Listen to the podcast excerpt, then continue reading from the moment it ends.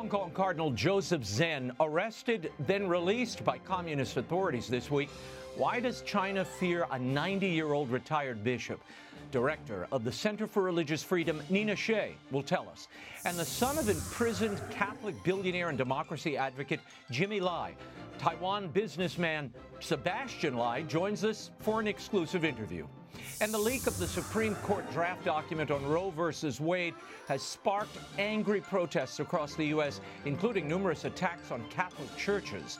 Catholic League President Bill Donohue and former FBI agent and counterterrorism expert Todd Hulsey weigh in. Finally, we'll celebrate 75 years of family theater productions with their national director, Father David Guffey. The world over begins right. Now,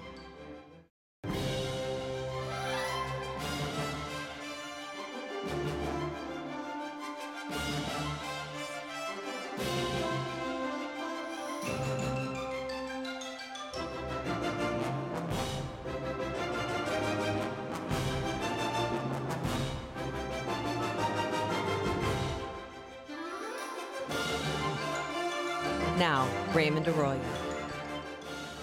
A warm welcome to all of you joining us in the United States and the world over. What a show we have for you tonight. Gather everybody together. You don't want to miss this one. If you'd like to comment, send me a tweet. I'm at Raymond Arroyo. Lots to cover. Let's get right to it. Emeritus Bishop of Hong Kong, Cardinal Joseph Zen, has been released on bail from police custody after his arrest on Wednesday. He was charged with colluding with foreign powers related to a nonprofit group of which he is a trustee. What could happen to him if he's convicted? And what should we make of the timing of his arrest? Joining me now to discuss this and much more, Senior Fellow at the Hudson Institute Center for Religious Freedom, Nina Shea. Nina, uh, Cardinal Zen was arrested as he attempted to board a plane to Germany on Wednesday evening. Uh, he's been charged with colluding with this foreign government or a foreign government for his pro democracy advocacy, particularly his involvement in a now dormant charity that helped political prisoners in Hong Kong with legal expenses. What do you make of these charges and the timing of his arrest? Well, Raymond, um, it's great to be with you. The, it, the, he could have been charged for colluding with foreign powers just by being a Catholic priest because he um, is loyal to a Pope in Rome. Um, he um, is probably facing three years in prison. Uh, he will be convicted um, if this goes to trial, uh, which it is on track to do. Um, it's it's a mm-hmm. personal tragedy for him, but it's also um, far deeper than that. It's the last religious freedom is being crushed. Um, in this, he is the most ho- highest profile face and voice for religious freedom in China, mm. all of. China at this moment. And so that is being crushed, and democracy is being crushed because that is the last freedom left in Hong Kong. So democracy in Hong Kong is wow. being wiped out as well. Um, it is intended yeah. to cow the church into submission to the Chinese Communist Party. Now, he's been released on bail. However, his passport was retained by the Hong Kong police. Now, Cardinal Zen is a 90 year old man. He's been on this show many times. What is his arrest meant to signify to the pro democracy community, first of all, Nina? Well, it's extremely demoralizing for them. Um, it, it, means that there no one can speak out. There will be no right of conscience, of individual conscience or dissent. Um, so it's um, it's a, a, turning of the uh, a new chapter in Hong Kong. They've just elected a hardline former security official to be their next chief executive. Mm-hmm. Um, John Lee. So um, this is a new chapter where Hong Kong is shut down and absorbed into um, mainland China. Really, it's, it becomes uh, under the thumb, under the jackboot of the CCP. Um, the churches. Mm. Um, and Christian schools may still be standing, but they will be uh, teaching the CCP yeah. commandments and preaching the sayings yeah, I want to get into that. C. Yeah, let's get into that in a moment, but I, I, need to start here. Cardinal Zen, as uh, longtime viewers of this show will know, is a has been a very loud and consistent voice against the Chinese Communist Party and their encroachment on religious freedom And he's really one of the only remaining voices of dissent within the hierarchy of the Catholic Church in China. He's also been very critical of the Vatican Secretary of State, Parolin, and the Vatican it- itself. Here he is talking about the Vatican China deal, that secret deal that they've hatched, has been, uh, it was ratified several years ago. It's up for renewal now. This is what he said when it was first announced. To listen. I asked uh, the Holy Father to arrange a, a, a meeting uh, with me and Cardinal Parolin to discuss about that document. huh? Uh, also because document uh, is a very strange case. It came out without any signature, without the specification from which the dicastery. Right. That never happened. No document came from the Holy See, you see. And so uh, uh, uh, I went there. Uh, the Holy Father invited me to supper, and uh, Parolin was there. Ah. He didn't say a word, but I was not granted a, a, a, discussion. Oh. So at the end of the supper, uh, I said, "So, Holy Father, may we have some uh, discussion about the, the, the, the document?" Holy Father said, eh, "I'm going to uh, look into it." And that was it. And then they saw me at the door. That supper, uh, surely arranged by Cardinal Parolin. And he mm-hmm. wanted to tell me, you see, we are in front of the Holy Father, and listen to me and not to you. So mm. just Move along. get lost. He has since called the Secretary of State a liar and even wrote a book about what he called the selling out of the Chinese church by the Vatican. Now, Vatican diplomatic sources this week told me that for some in Rome, Cardinal Zen's arrest was regarded as, quote, merciful silence. Now, I'm sure the Sanhedrin and the Romans felt the same way many years ago. Uh, on Wednesday, Nina, Vatican press spokesman Matteo Bruni issued a statement on Zen's arrest. It read, quote, the Holy See has learned with concern of the news of the arrest of Cardinal Zen and is following the developments of the situation with extreme attention. End quote. That's the entire statement, Nina. Your reaction? Yeah, there, there's self censorship going on to preserve this dreadful agreement where the Vatican has agreed to collaborate with the Chinese Communist Party in the appointment of Catholic leaders, Catholic bishops in China. This is what Cardinal Zen um, stood against. He went on the world stage to protest it, to warn against it, to warn the Vatican and um, now you know th- th- he he has been shut down, and his his voice is, will be sorely missed. Um, and and really that leads to the question of you know what else are they going to self-censor? Are are uh, the the Hong Kong diocese itself is timidly asking that justice be done in his case, um, that there be justice in his case. That's a very ambiguous statement in the Chinese Communist Party context. Uh, they should be demanding, and the Pope Francis should be demanding, Raymond, that um, all charges be dropped, that religious freedom be restored, and that they get to appoint their own bishops. They should walk away from that agreement, um, and they should stop calling uh, people who disagree with them, like Cardinal Zen, uh, as having um, a psychological problem, as, as one ambassador from the Vatican did. And, and, and Cardinal Parolin himself should stop denying, when he's asked, or denying, period, that there is persecution of the church. Cardinal Zen's uh, going on, on some kind of show trial in, in Hong Kong is a prime example of this kind of persecution is taking place every day in mainland China. Wow.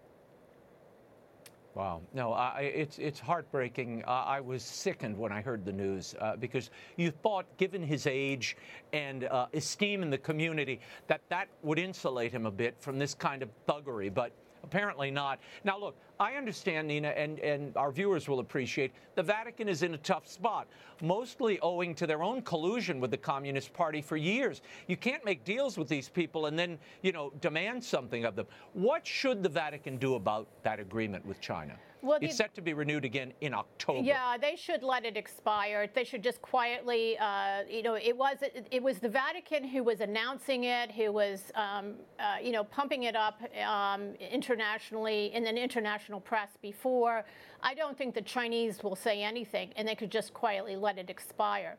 It probably won't make any difference on the ground in the in the sense that they will, the Chinese will continue to persecute the, the bishops and priests. Right. Um, but there, you know, the, the Vatican really should start working to form an underground quietly form an underground. I mean, that's the only way this church is going to survive, the, the, the Catholic Church um, in China. And that's how they survived mm. before during the Cultural Revolution of Mao. So um, these are very, uh, th- these are alarming times. The Vatican has to admit, to itself at least, that the mission of the church, the pastoral mission of the church, which is the, the reason for the agreement, they say, is incompatible mm-hmm. with the mission of the Chinese Communist Party. They are being absorbed into yeah. the United Front Work Department of the Chinese Communist Party, and that is it, totally inconsistent with Christian values, the gospel, and everything the Catholic Church stands for. Yeah. Well, th- this is why Cardinal Zen was morally opposed to this uh, this agreement because it would compromise the bishops and therefore the, the handing on of the faith and the continuance of the faith through ordained priests. If you don't have licit bishops, you can't have licit priests. And he said you've got bishops and priests who are now moving in with their wives into the churches, and then and you know, Nina, now the churches are required to teach basically Xi and the Communist Party's propaganda, wrapping it in the gospel at these masses. So I, I, don't know how effective a group of people meeting in a room in some fake version of the Catholic Church really is to the furtherance of the gospel. Yeah, uh, Xi Xi is quoted in leaked documents to the New York Times in respect to the uh, with with regard to the Uyghur Muslims, which are now we know undergoing genocide there by them. Um, he's quoted as saying, "Show no mercy." This is the value system of the Chinese Communist Party. Show no mercy. This is why the gospel passage of the stoning of the adulterous woman was changed uh, by them to have Jesus stoning her, because the lesson of that story mm. was they wanted to come out of it was show no mercy. This is not a Christian yeah. and, or Catholic uh, value. So this is what is at stake. Yeah. The the core uh, character and value system and traditions and, and uh, rules of, the, of Christianity. Gosh, Nina, when I when I think about this, and the, you know, I've, I've, I've met some of those uh, dissident Catholics from China. I've heard their stories, contacted them, and, and spoken to them at length. Um, we're going to run out of millstones when the final accounting is uh, comes due on this story because it's such a perversion of the gospel and an abdication of this faithful church that's been faithful for so long. It it it, it really makes you want to break down in tears. Um, it, it does. During an in-flight press conference mm-hmm. on Wednesday, uh, the deputy White House press secretary, who's soon to be the press secretary, uh, Karine Jean-Pierre, uh, had this to say when asked about Cardinal Zen's arrest freedom of expression are critical to prosperous and secure societies. We call on PC, PRC and Hong Kong authorities to cease targeting Hong Kong's advocates and to immediately release who have been unjustly detained and charged, like the Cardinal Joseph Zen Ze-kiun and others arrested today.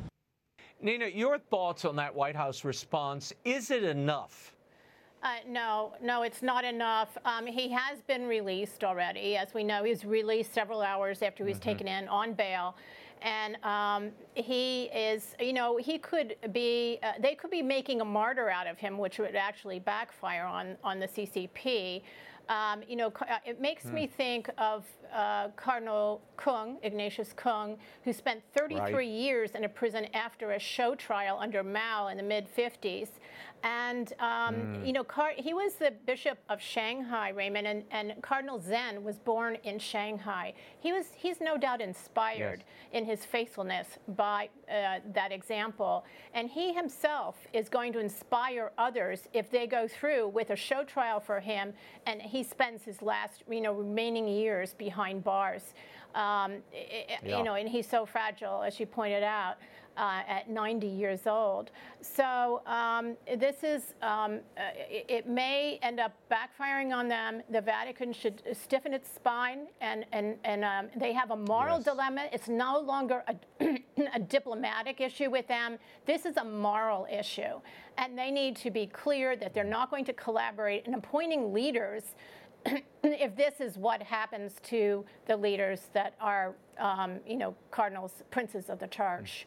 I got to believe that the timing on this um, was influenced by events in the United States as well. And um, I, I, say that because the Chinese Communist Party has played into, tapped into memes that um, are in American political discourse. And they have, uh, for example, uh, charged the Uyghurs. Um, they, they are accused of committing genocide against the Uyghurs um, by the United States government um, for having forced abortions. The Wolf Warrior ambassador in Washington of, the, of, the, of China um, put out a, a, tweet saying that they were preventing uh, these abortions were needed to prevent women from um, becoming baby making machines to liberate them. Um, so they, they play mm. into that, and I think that on the Mother's Day pro-abortion protests against Catholic Church targeting and singling out Catholic Church churches uh, made an impression on the CCP and President Xi, and, and they noted that this, you know, may be a favorable time for them to uh, uh, lock up wow. a Catholic leader in Hong Kong. So I think it's hmm. important no. for President Biden to speak up as well and, and take action. It's astounding. No, it's a, I mean, these people are the John Fishers and Thomas Mores of our age. That's who these men are and women are. Uh, they're heroic. and meanwhile, the United States is sending another $40 billion to Ukraine in the name of freedom, yet we're deaf when it comes to the suffering of the Chinese people who've been laboring under this kind of oppression and authoritarian uh, reign for decades. In fact, the Biden administration is considering lifting tariffs and sanctions against China, which blows my mind, Nina. Yeah, they're they're considering lifting sanctions against uh, solar panels because it interferes with their uh, green. Uh, you know, the the green agenda is going to trump um, all all kinds of values here on democracy and human rights at the governmental level, and um, it, breathtaking. This, it, it is. It's it's such hypocrisy. Um, it's a sellout, and uh, China has a huge market, and that's what's driving this and um, it, it, well, it's driving uh, the, the U.S. response. Uh, it, the Vatican response is really hard to understand. Um, you know, I, I, really don't understand why they're giving away uh, power to, and appointments to this, frankly, evil regime. Um, you know, accused mm. of organ harvesting. There's plenty of evidence for that. Uh, Congressman Chris Smith had a hearing this week on that issue, um, pointing out it's undeniable that what's going on in China lots of documentation. Yeah. And you mentioned earlier, and I have to get out on this, I'm almost out of time. John Lee, uh, the new uh, chief executive in Hong Kong, he's a Catholic, by the way, uh, so called. He was forced uh, into the seat in an uncontested election. And guess what, Nina? He won 99% of the vote. Isn't that amazing? Uh, but in, he's now the CEO of Hong Kong. There are about 190 Catholic schools there. 16% uh, of the population is Christian, 5% Catholic. What happens to the religious schools, the Catholic institutions in Hong Kong, now that Lee is clearly in the position of doing the CCP's bidding on this? Yeah, um, the, the, there are 60% of the primary, 60%, Raymond, of the of the um, primary and secondary schools are Catholic or Christian. They will be uh, teaching. They already are teaching the national security law. That's a requirement for graduation under the law.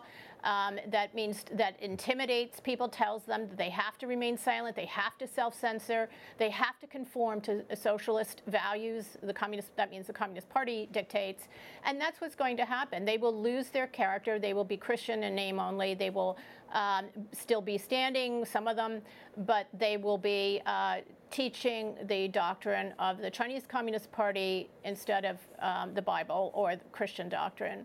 And um, mm-hmm. they will be led by people who are um, either members of the CCP or sympathetic with them. It's remarkable to me that we have discussions about lifting sanctions, increasing trade relations, dumping more money into China. Meanwhile, this is the backdrop. This is what they're doing to their own people, and frankly, we are funding. Nina Shea, thank you for your reportage, for your insight. You can follow all of Nina's work at the Hudson Institute at hudson.org. Thanks again. Thank you. Catholic democracy advocate and media magnate Jimmy Lai has been in prison in Hong Kong for two and a half years. He's charged with unauthorized assembly for his participation in pro democracy demonstrations in 2019. Now, this weekend, the Catholic University of America will bestow on him an honorary degree, which his son will receive on his behalf. Joining me to discuss his father's fight for democracy and time in prison, as well as the rapid deterioration of freedom in Hong Kong, is Jimmy's son, Sebastian Lai. Sebastian, thanks for being here. Your father, as I said, he's been in, in prison since December of 2020. Uh, he's about to turn 75. What has his time in prison been like, and have you heard from him? I can write to him regularly in prison. Uh, so we, we, we, do have contact uh, uh, through his letters. He's, uh, I, I, th- I, think religion really has helped him a lot through this whole journey in prison. Mm. He, he, he actually draws a, a, picture of, of Christ on, on the back of every single letter. And um, he, he, he wrote in, in one of le- uh, his letters that you know, he hasn't done any uh, manual labor for, for what, what would be 60 odd years, but he, he actually, um, he's now folding a lot of the, um, the envelopes in order to get money to send the letters out uh, to me and, and, and, and, and other, you know, other members of my family and, and, and his friends. Uh, so it, he, he, he, find, he finds peace in that. He finds peace in, in both the religion and, and, and that meditative aspect of it. Hmm. What toll has this taken on your mother and your brothers and yourself? I know your brothers and mo- mother and brothers are still in Hong Kong. So yeah, so uh, two of my half brothers are, are, are, in Hong Kong at the moment, and so is my mother and my younger sister. Uh, one of my one of my brothers is my younger brother, who's uh, uh, 15 this year, is in uh, is in the UK uh, at the moment, and he hasn't been able to go back for the last two years. And, and mm. I suspect that the Hong Kong that he'll go back to would would actually be a, a, a very different Hong Kong. It's uh, it, it, yeah, it's, it's it's it's been it, has been tough. It's because it's it's it's really the uncertainty of it and and and the sort of th- this idea that Hong Kong used to be this uh, island off the coast of China that had its own legal system and, and, and, and freedoms and, and mm-hmm. it, it, it, just seems that this the, the, these ideals keep getting uh, uh, degraded um, um, every, every every single yeah. Uh, um, every single news cycle. Yeah. Yeah. Your father knew, Sebastian, that as a pro democracy advocate and prominent voice for freedom, that he might end up incarcerated. Uh, I, I want to play this little bite. This is your dad, Jimmy Lai, talking about fighting for democracy. I've been arrested three times. Very likely that you know I will have to go to prison. All I have, this place gave me. This is a time for sacrifice. Even if they kill me, I will have to fight to the last day. Was your family prepared, Sebastian, for the sacrifice uh, Jimmy was willing to make to be that voice of freedom and that uh, he's really become something of an icon of freedom in Hong Kong? Um, we, we Dad, Dad always knew that he was uh, uh, that it was a large, big possibility um, of, of, you know going to prison was a huge possibility of, of, of him standing up for, for, for, for what is for what is right. So um, we were always prepared, and obviously nothing really uh, no, nothing really prepares you for that uh, for the for no. the whole experience for the um, you know for, for, for all the different uh, uh, trials and all these uh, uh, ups and downs. Uh, but it, by mm-hmm. and large, we were, and, and, and, and, and Dad always knew that that was a that was a big possibility. Um, so, so yeah. long before he took part in these demonstrations in 2019, mm. he was an advocate for freedom, uh, particularly freedom of the press. Uh, I, I want to play something to you that he said about going into the media business. If I just go on making money it doesn't mean anything to me. If I go into the media business, I deliver choice, and choice is freedom. Choice is freedom. Of course, he had Apple Daily, which was the, the, the huge paper in, uh, in Hong Kong. What did he say to you and your brothers about the importance of what he was doing and why he felt it necessary to promote democracy and a free press? Um, so, actually, in, in that sense, um, something that I do learn a lot from, from him about is that he, he was a man of actions. So so he you know he never had to sit mm-hmm. us down and say, well, this is the the the the, the right thing because it's because it is. It's, it's, it's, I mean, it's pretty obvious that uh, uh, a free society is, is, is, is better than a, a, a autocratic one. So he, he, ne- he never really mm-hmm. had to uh, have that talk with us. He, he, he, he, he just did it, showed us through his actions that you know, if, if there's something that you believe in, if it's if it's something that, if, if a place has given you so much as well, it's it's it's only right. It's only right that you you you stand up for it when it matters. Right.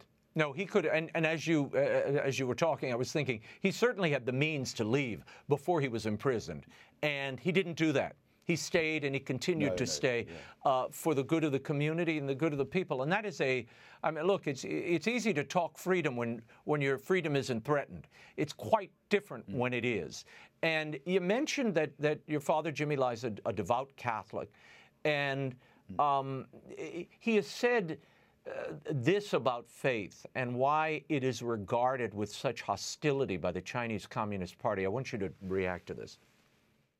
For people like us who are Catholic, are embedded in the values of a religion. You know, our instinct urges us to stand up to injustice, to evil. Well, I think the CCP is very afraid of organization because if you have a faith, you can easily organize together and oppose them because for a religion which is the foundation for morality and value, which the CCP does not have, this is where they're most vulnerable. Your thoughts on that, Sebastian, as you hear your dad? I think um, Catholicism has, has really been a, a north star for uh, obviously for my family, but I'm, I'm, I'm sure for, for, for many many Catholics as well, and um, it's i- it's communism is, is, is an ideology in the day, and and and and the, I think the Chinese understands that that that that north star and, and, and their ideology is, is there there is a huge clash there. No, it, it, it's a threat, and uh, look, that's why. And both free speech and the exercise of a free soul has to be constrained in an autocratic society. That's what we're seeing. We've also seen religious freedom practically obliterated in mainland China. Yeah. Now Hong Kongers are experiencing that uh, noose tightening. Um, under the new, le- new leadership of John Lee, uh, who is backed by the CCP, do you worry that religious freedom will be extinguished in Hong Kong as well? So, uh, Cardinal Zen, a, a, a- a friend of the uh, families and, and a, uh, uh, great man, uh, was actually well, he was arrested yesterday. I'm, I'm sure. um, yes. You, you would have, you would have heard about it, and, and, and this is a, a, a this is a 90 year old. Uh, uh, uh, uh, he was the Bishop of Hong Kong and, and, and, and a cardinal uh, who, who Right. who had to be taken to a police station. It's it's. Uh, I, I th- I think you know going back to the point that like action speaks louder than words. It's it, it's it's a pretty it's a pretty strong act. This weekend, you will be receiving an honorary degree at the Catholic University of America on behalf of your dad in recognition for his work and as a devout Catholic promoting freedom and democracy. What does this recognition mean to you, your family, and your father? It, it, it really means a lot. It's it's uh, uh, to have the support of, of of all these great people of this of this community. Uh, I, I'm, I'm I'm sure I'm sure he'll he'll be very happy to, to receive this award, and I'm sure uh, knowing that all these people are praying for him, and knowing that all these people ha- ha- have have ha- have the same thoughts towards freedom and, and, and freedom of religion, freedom of expression, will, will make him incredibly happy, A- and, us as well. We will leave it there. Sebastian Lai, uh, our prayers are with you, your father, and the entire family. We pray for his freedom and the freedom of not only Hong Kong, but all the Chinese people. Thank you for your time and for being here. Thank you very much, Mr. Arroyo. After last week's leak of the draft document that touches on Roe v. Wade, some abortion groups, Ruth sent us for one, t- announced their intent to target Catholic churches with protests on Mother's Day. Vandals have struck a church in Boulder, Colorado, while at least three churches in Texas were struck, one with pro abortion graffiti. Another parish had its tabernacle stolen. Here with analysis is the president of the Catholic League, Dr. Bill Donohue, joined by counterterrorism expert and former FBI agent Todd Hulsey. Gentlemen, thank you both for being here. Bill, your thoughts on these attacks in the macro and why they're singling out Catholic institutions. I mean, do they think uh, Supreme Court justices visit every parish every Sunday? No, listen, here about a month ago, I asked to see Cardinal Dolan, uh, and, I, and the purpose of the meeting was that I anticipated this. I didn't anticipate it until the end of June because I thought that was when the uh, when the actual uh, Roe v. Wade decision would be rendered. And assuming that we might win, I said we can expect uh, violence and vandalism because these people are vicious. Uh, they, they, they understand no boundaries whatsoever. Of course, I didn't anticipate the leak, and so it started even earlier. Look, the Catholic Church back in 1973 was the only institution opposed to Roe v. Wade. The evangelicals, Southern Baptists, other Protestants got on board later in the 70s, and I'm very happy that they did. But they weren't with us in 1973. Uh, and uh, certainly uh, the Orthodox Jews may have been okay with it, but they're too small to matter. So it was basically just Catholics alone. So now we have Catholic justices too. These people are being targeted because they're Catholics. This is really uh, stunning. Not only do we have laws against this, which of course are not enforced, but this is rank anti Catholic bigotry and uh, it's, it, it's what started abortion back in the 60s with Lawrence Lader and Dr. Bernard Nathanson. Nathanson admitted all of this long before he died, that the entire campaign for abortion was built on the, on the foundation we have to sell it as, an, as, as a Catholic event. It's because of these Catholics and their power and their authoritarianism and so, if we attack the Catholic Church hierarchy in particular, we'll get what we want. The anti Catholic element has never stopped, so that's what accounts for this draconian uh, uh, attempt to shut down Catholic, the Catholic voice today. I interviewed some of the people who were at the uh, Los Angeles Cathedral this weekend when these ladies came in in their red garb and their little bonnets. Um, uh, they, they meant to evoke that Handmaid's Tale show and book, the Margaret Atwood book, and the show on Hulu. The problem is the cosplay routine is a little off base. One of the ladies I spoke with thought they were dressed as Betsy Ross, and a man there thought they were Little Red Riding Hood. So the people don't know what the heck's going on when they walk in. Todd, I want to get your law enforcement perspective on this. These attacks may not be organized by a particular group in all cases, but, uh, you know, this Ruth Sent Us group, they've called for action. But there is an organizing uh, mentality here. How should the federal government be addressing this vandalism before it turns into physical violence? Well, first of all, the security of the Supreme Court justices and the Supreme Court building and grounds itself is is under the purview of the Marshal of the Supreme Court and not the FBI. Mm-hmm. And I'll get to the I'll get to the answer to the question in just a moment. The United States Marshal okay. Service was ordered to provide additional security for the Supreme Court and its justices. So the FBI is not really concerned with that. What the FBI is concerned with is organized attempts to to to destroy uh, churches, to, to to attack buildings, to attack personages, and and the FBI does mm-hmm. that through the regional joint terrorism task forces around the country. Singular acts of vandalism will be will be worked by the local law enforcement agency providing law enforcement services to that parish in this case the joint terrorism task right. force in that area will of course be made aware of this and it'll be kind of cataloged as an event that uh, to, to, raise a little uh, uh, awareness amongst the, uh, the people on the joint terrorism task force to, to be a little bit vigilant about it's really from the fbi mm-hmm. perspective anyway it's going to be about finding an organization. Uh, you just said that you know it's doesn't appear to be organized now, but with social media, disorganized groups can get mm-hmm. together in a singular effort, and those are the things that the right. FBI will be interested in stopping. Mm-hmm. Well, you know, there are bubble zones around these abortion clinics. Why not around houses of worship to begin with? Does this rise to the level of a hate crime in your estimation?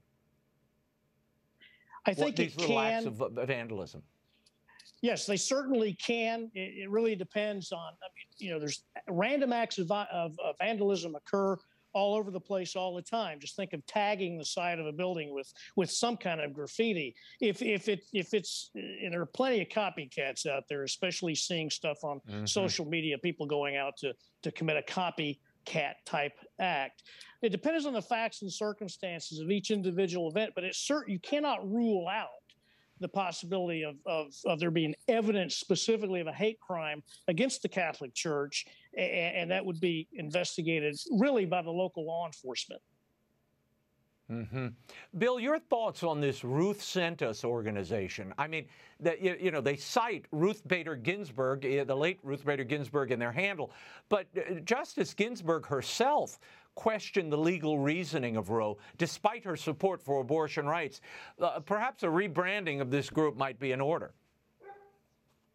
Yeah, I mean that's right. Ruth Bader Ginsburg, she she led the ACLU Re- Reproductive Freedom Project.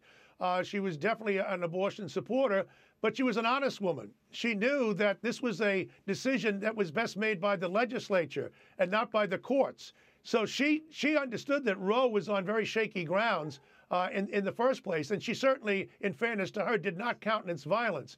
Look, the, one of the reasons why we have this is that we have the Senate Majority Leader. Remember what he said about Kavanaugh and about Gorsuch? You're going to pay for this. You're going to be sorry about your decisions. Mm. Uh, then we have Nancy Pelosi, who's encouraging this kind of protest going on, this, this, this kind of vile uh, uh, demonstrations that are taking place.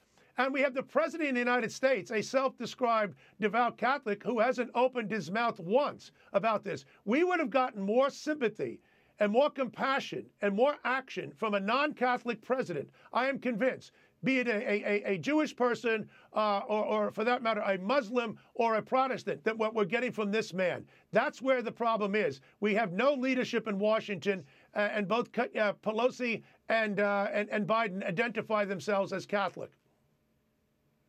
Mm. Now these uh, abortion rights protesters are even surrounding Nancy Pelosi's house. So you know uh, th- th- this is this is spiraling out of control. Todd, I want to get your take on what Jen Psaki had to say about demonstrations outside of the homes of these Supreme Court justices. Listen. So I know that there's an outrage right now, I guess, about uh, protests that have been peaceful to date, and we certainly continue to encourage that outside of judges' homes, and that's the president's position.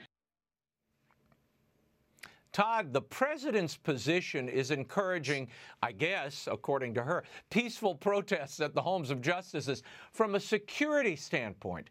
This seems very dangerous. I mean, these are private homes. And let's face it, with the media attention and the little cosplay happening in front of the houses, they're really soft doxing these justices and the locations of their homes. Your reaction? Well, my first reaction is that if the president's position is that these protests are okay, well, the president has sworn an oath to uphold and defend the Constitution and to enforce the laws of this country. It's against the law. There's a federal statute on the books that says you cannot protest outside of a judge's house in order to influence a judicial decision. That is a federal crime, and you can go to prison for that. And this administration certainly isn't interested, based on their own words, in enforcing in enforcing that statute. Uh, as far as the physical mm-hmm. security goes, yes, it's soft doxing, absolutely. I mean, it's full on doxing from what I've been reading in, right. in the mainstream media and whatnot. And, and, again, the physical security is the purview of the United States Marshal Service working with the marshal of the Supreme Court. But the organization, something that my former agency, the FBI, would be looking at. But eh, you know, at base bottom, Raymond, we're looking at a federal law that says you cannot protest outside of the House of, in this case, the Supreme Court justice.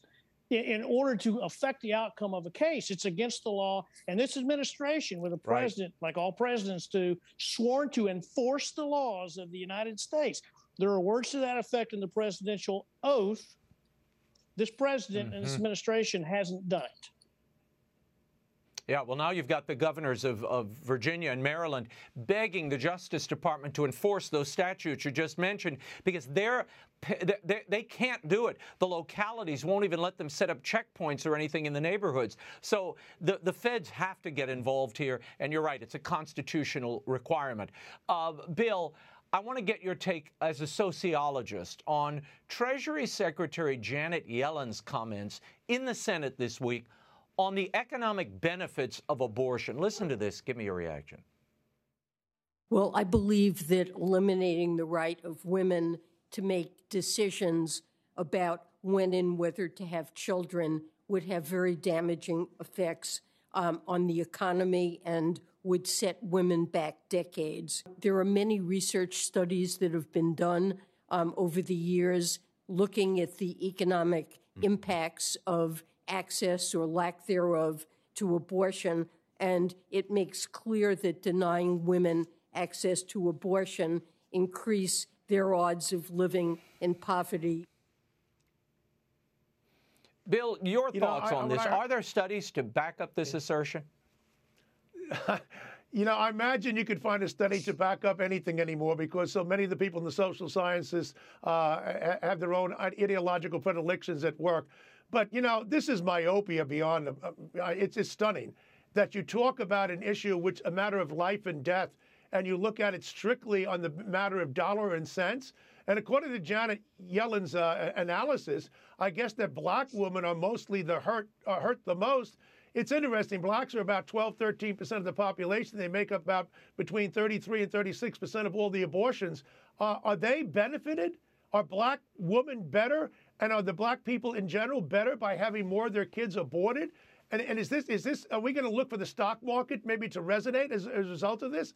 Uh, this is the kind of tunnel vision that I didn't really expect from her because when she was in the Obama administration, I actually thought she made some very good decisions. Uh, but maybe she's been hanging out with the people uh, with, with a different administration, and now she's gone off the rails like a lot of other people in this administration. Bill, you issued a press release on this new Pew study on abortion uh, that has some interesting findings. Uh, America's Abortion Quandary is the title. What, what, did, what did you find in their results? Well, as usual, their, their methodology is, is precise. Uh, I have no problem with that. I look at the data and then I look at the narrative, their summary, and with the conclusions they came to, and it doesn't really match. I mean, they, they, they don't mention Roe at all, except in a perfunctory way in the very beginning of it. But, but Roe v. Wade means that you can have an abortion through term. All right. They initially said 24 weeks, but then, of course, the doctor can claim a, a mental health exception, which means right through term. The American people, only 19% of the American people in the poll uh, said they're in favor of abortion for any reason. So 81% of, of the American people are opposed to what Roe allows. Then they asked people who are in favor of abortion rights, are you in favor of, of, of a woman having an abortion at any time? 58%, six out of 10 said no, we're not. And then they explicitly asked about the 24 weeks. 43% of the American people say a woman should not be allowed to have an abortion at 24 weeks, and only 22% said yes. And then they asked about parental consent. Seven out of 10 Americans believe in parental consent. If your child is under the age of 18 and, the, and that woman wants to get an abortion, we need to know about it. The point is this the American people want abortion to be limited very limited in terms of when you can have it and the reasons for it. Roe is, is, is unscripted. So the fact of the matter is, if the Democrats think that this is a winning hand for them, they don't seem to understand. The American people do not have the enthusiasm for abortion on demand, as we just saw the Democrats vote for this week. Uh, if they think this is going to rally their, their base, uh, there's very most people are very conflicted about abortion, and if anything, they are, are against what Roe allows. And the poll uh, shows that. Uh, if, if, if, the Pew authors reread uh, their, their own data, maybe they come to a different conclusion. I want to get back to these uh, protests and the vandalism. Over the weekend in Madison, Wisconsin, a crisis pregnancy center fell victim to arson. Uh, Wisconsin Family Action was hit with a Molotov cocktail early Sunday morning, and a wall was spray painted with graffiti. A group called Jane's Revenge is claiming responsibility. Todd, though no one was injured and property damage was negligible, I mean, negligible, it's burned. Uh, from your experience, how much worse could these incidents become the closer we get to a decision from the court? And are these kinds of groups being tracked by federal authorities? That's a great question, Raymond. I think that we can see the civil unrest of 2020 in this country as a guide to what could happen going forward if this leaked decision turns out to be close to or the actual majority decision of the court.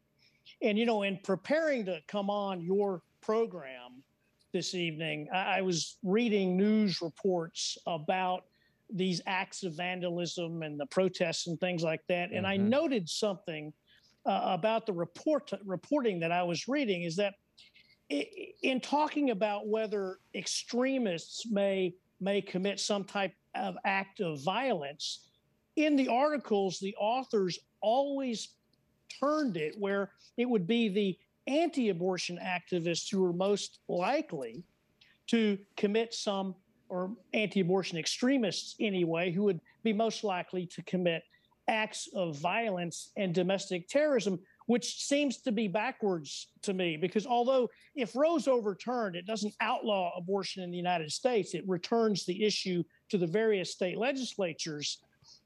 It would seem, mm-hmm. though, that if Roe is overturned, your, your, you, you know, your anti-abortion activists would be getting what they want, and and it seems like the people who would not be getting what they want are the pro-abortion activists or extremists in this country, and. Mm-hmm it could be a result of a left of center bias of the reporters, or it could be because that's what their sources in the United States government are saying to them. And it's and that's kind of what the, the sense I'm getting from reading multiple articles uh, yesterday. And, and I got to tell you, it's almost as though a baseball game is going on. And the United States government is looking at a football, telling us all to anticipate hmm. an offsides penalty in the baseball game. Well, there is no offsides in mm-hmm. baseball. All right. So I wonder if the United States government is actually looking at the correct threat, uh, uh, threat streams, or if they're looking at the threat streams that may actually not be so threatening. I don't know, but I, mm. I, I kind of suspect that people are looking in the wrong places right now. Getting back to the uh, original uh, part, uh, answer to your question is yeah, we can see this get much, much worse when the actual Supreme Court opinion is, is released. Mm-hmm. Bill, uh, you're giving the commencement speech at the Ave Maria School of Law in Florida this weekend. You're receiving an honorary degree. What is your message going to be? Give us a little preview. I'm going to talk about the pursuit of truth. That's what the academy was founded for. It was it, it does it is conditioned on freedom of speech, but it, freedom of speech is not the end. It's the pursuit of truth. And of course, that no longer exists in many Catholic colleges. Uh, not, not, not, and never mind uh, the secular institutions. It's the pursuit of, of politics. And with the postmodernist idea that there's no such thing as truth, that's why you have the idea that a man could be a woman, he could be a giraffe, he could be a he could be a chimpanzee. Men can get pregnant. Uh, the madness is is ubiquitous, and we don't have enough asylums to lock up most of these people. Many of them uh, belong. Uh, they teach in higher education. That is not true at Ave Maria Law School. Thank God we have people like Tom Monaghan, Uh, who, who was founded an excellent school as well as Ave Maria University. So yeah, I'm, I'm very much honored uh, to get the uh, honorary degree, and I hope to fire up the students on Saturday. Gentlemen, we'll leave it there. You can follow Bill Donohue over at thecatholicleague.org. And Todd Hulsey, thank you for your time and perspective. You're welcome. Thank you.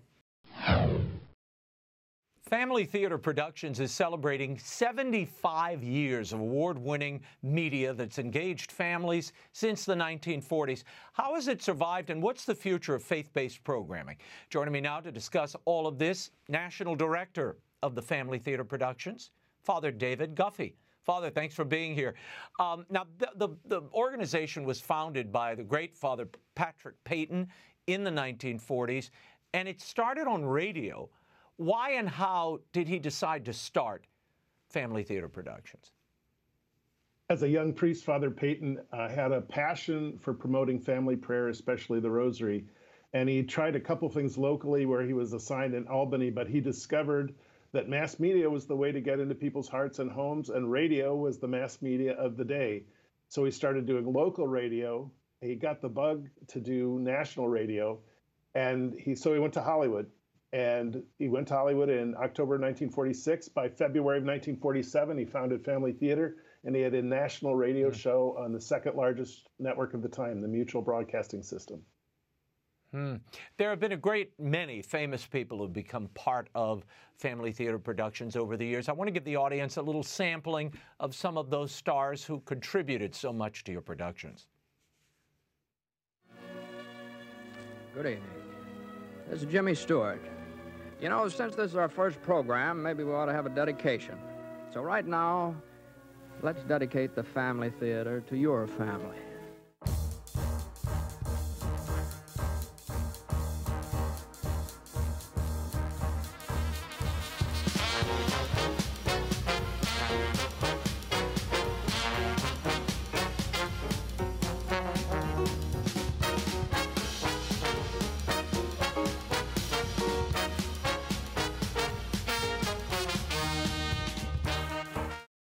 A cool look at your, your venerable past. How do you continue to appeal to audiences today? And where's the majority of your content these days, Father? I think today we've seen that there are audiences for faith based and family content. Uh, that's even the industry has discovered that through the kinds of films that are being created. And our shows go, some go directly to Catholic media, but many of our shows are marketed through mainstream channels, at least initially, uh, because the mainstream world knows there's people hungry for uplifting stories that celebrate family and that include faith. Mm. What's been the biggest challenge at Family Theater Productions to remain relevant, especially in the past decade with so much more media to choose from? The, the great challenge is uh, there's so much content being created it's to find a way to mm-hmm. get the projects that we create in front of the people that would be interested in it so the, a lot of effort mm-hmm. goes into marketing and social media marketing so people find the things that they would like to see yeah. How important is it to have the, a Catholic media presence in Hollywood? You know, I remember before you took over, uh, my pal Father Willie Raymond, uh, mm-hmm. you know, having seminars and opening the doors to the folks working in Hollywood. We still do that. We had a meeting last night, uh, our first in person meeting uh, after COVID. We still gather people wow. in the industry. Look, the church has always been involved in the arts, and in most arts, they were the leaders somehow we got a little bit behind in film and a little bit behind in television. Uh, but it's so important for the the church to be there. It's so important that EWTN is on the is in the uh, cable select uh, cable networks that we can select from. It's important that we're seen and that we're part of the discussion of what gets created for culture. And in a very modest way, Family Theater tries to be that here in Hollywood today. Hmm. With the, we're seeing a resurgence, it seems. You mentioned faith based programming earlier. With the Chosen series and uh, more recently with Father Stu, uh, where do you see the future of faith based content going? I think it's going to continue to thrive. Uh, if you look at what's happened in the industry, there's a number of networks, a number of uh, mainstream studios that have founded faith based divisions. They're looking for content and they, they've all got things in development. So it may be a couple of years before we see it through the pike, but there's really quite a lot of faith based content that's being produced. Again, marketing and distribution is the great challenge for all of us who create um, film, especially. Mm-hmm. What's next for Family Theater Productions, Father? We're really excited about. We have a couple of things out there already. We, of course, our film "Pray," the story of Patrick Peyton, is still out there, but we um, we have a couple of holiday films that we're about to go into production with. We've got we've optioned and we're creating scripts for an animated children's series. We've got a couple books. We've got a couple things early on in development. A Bible drama, uh, a romantic comedy um, based on a documentary that we did. So we've got quite a number of projects. As you know, it takes two to ten years to get a, a film made, and we've got a some that are uh, films in all stages of the process right now. Wow, amazing. Father, thank you so much for being here. For more on the work and history of Family Theater Productions, you can visit familytheater.org. Father, thank you so much. Thank you. That is all the time we have for now, but be sure to catch us next week. Until then, we'll be scouting the world over for all that is seen and unseen. On behalf of the staff and crew of EWTN News, thank you for watching. I'm Raymond Arroyo. Bye now.